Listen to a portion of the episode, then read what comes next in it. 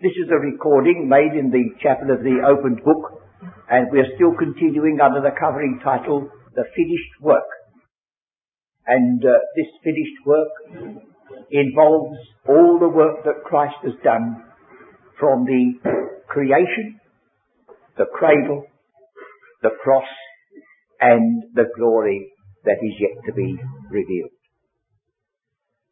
There are some folks who misunderstand our attitude, who have the idea that if they came to this chapel, every time they came we should be saying the word right division, dispensational truth, far above all, and the mystery. Well, we hope we shall still go on emphasizing those features for they are all parts of scripture written for our learning. I have in front of me volume one of the Berean Expositor. Now this is becoming an antique volume because it was written in the year 1908 and first published in February 1909. And it had two articles in it. The first one was this. Is Acts 28 a dispensational frontier? So there we were straight away at this point. And would you believe it?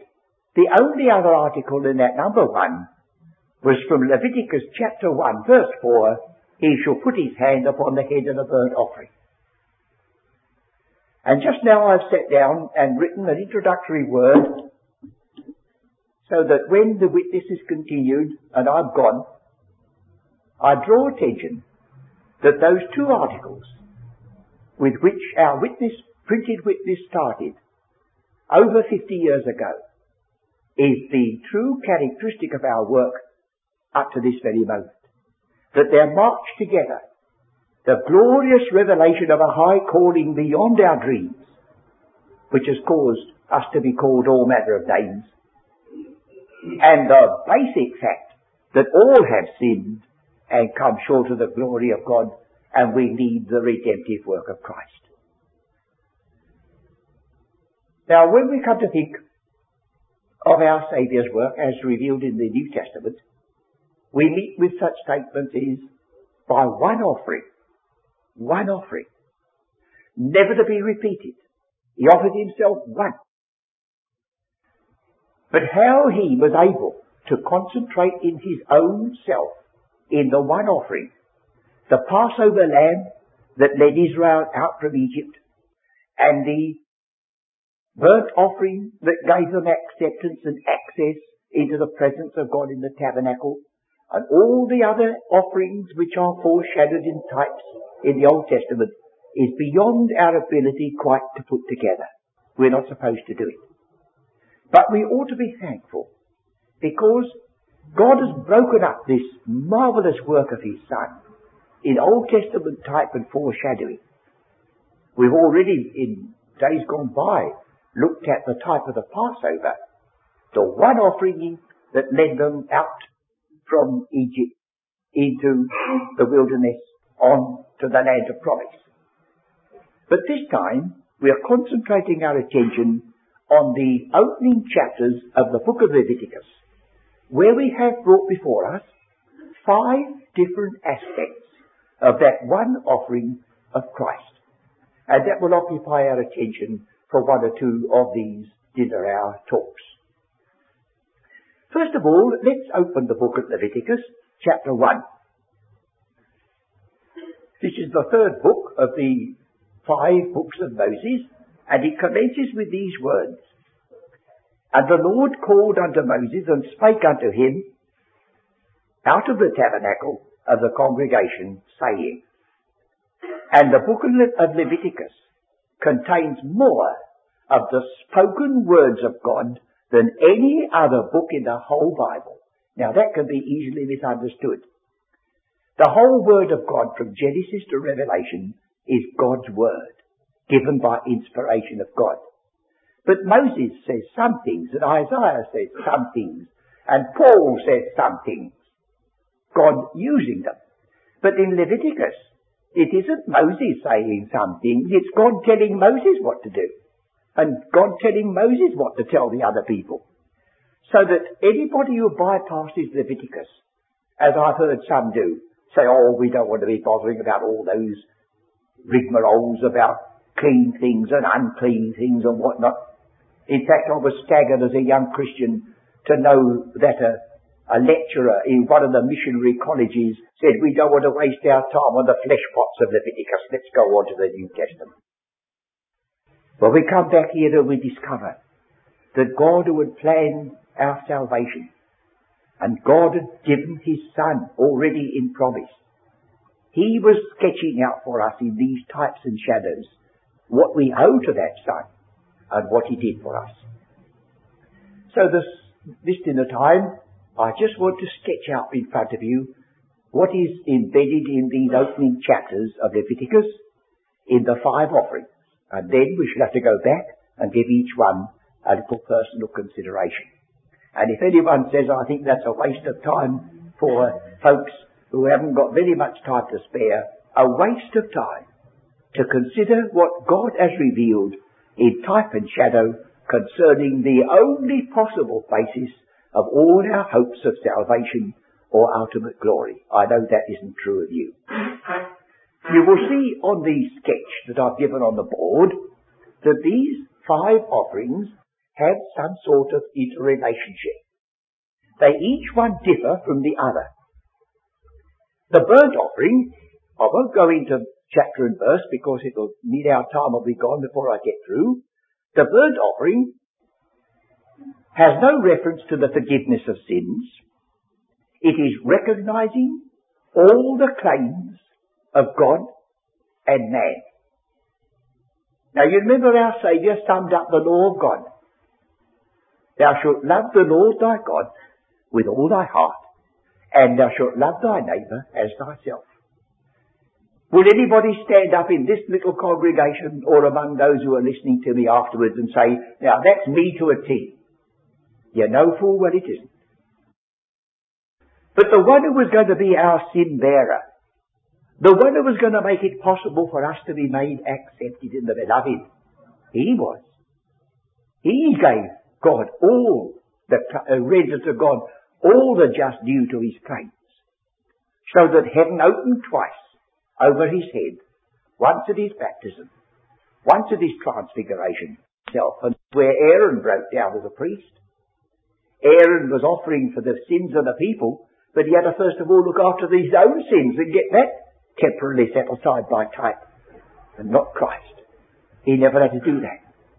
So we'll come back to the burnt offering and we'll see it's recognizing all the claims of God and man. Shall we turn to the last offering, which is the trespass offering mentioned in um, chapter 5 and 6. Look at chapter 6, the first, first two verses. And the Lord spake unto Moses, saying, If a soul sin and commit a trespass against the Lord, and lie unto his neighbour. See, you trespass against the Lord, and you lie unto your neighbour. So we're still on the same thing. And John in his epistle says, it's easy for you to say, I love God. But if you don't love your neighbour or don't love your brother, well, he says, where is it? It's empty words. So here we have a trespass offering, which is considering the claims of God and man. And you will discover when we look at this trespass offering that it differs from all the others, inasmuch as it adds a fifth part. It's dealing, say, with money matters or debts or whatnot. A fifth part. Now I venture very, very diffidently into the realm of figures, except figures of speech, because I can make a column of figures come to a different total every time. But I do know this, at least I think I'm right here, that a fifth is two tenths. Okay? Right. Well, one tenth is a tithe to God and the other tenth is a tithe to man. One fifth was added on purpose. So it begins, this series, and it ends with a recognition of the claims of God and man that they have been settled. And unless they are settled, all the other is just impossible. For God cannot look upon iniquity He cannot tolerate unforgiven sin. He cannot accept that which is not perfect. And there's no one to render it. And so he sent his son. Well, now let's come back on our story to the second offering. And this is given in chapter 2. This one is called a meat offering. And uh, we should have to remember that when the authorized version was written, uh, the word meat didn't mean flesh. And to this day we have sweetmeats. And some folks still bow their heads when they have their dinner or their tea, and they have grace before meat, and they may have no meat on the table. So this is a meal offering. And there's no bloodshed, but there's frankincense here, and there's olive oil here. Here is something which is speaking of the inherent holiness of the one who is about to be the offerer. There was no spot in him. He needed no redemption himself, for if he had, we should still be without a Saviour. Well, you go to the other balancing feature, and there we have in the chapter uh, 4 a sin offering. Chapter 4. Speak unto the children of Israel, saying, If a soul shall sin through ignorance. It starts off there. Doesn't leave you very much loophole, does it? Because you didn't know that you broke the law, even the law of this land says you're still amenable. It's no good standing up in the court of law and say, well, you don't expect me to know all the laws that are on the statute book. The judge will say to you, we do expect you. And if you say that's impossible, well, that, we can't alter that. So if you are ignorant of all that God demands of you, you're in a proper plight, aren't you, friends? Unless Christ has come. And He knew. And He settled the bill completely. So what a wonderful thought there is here then.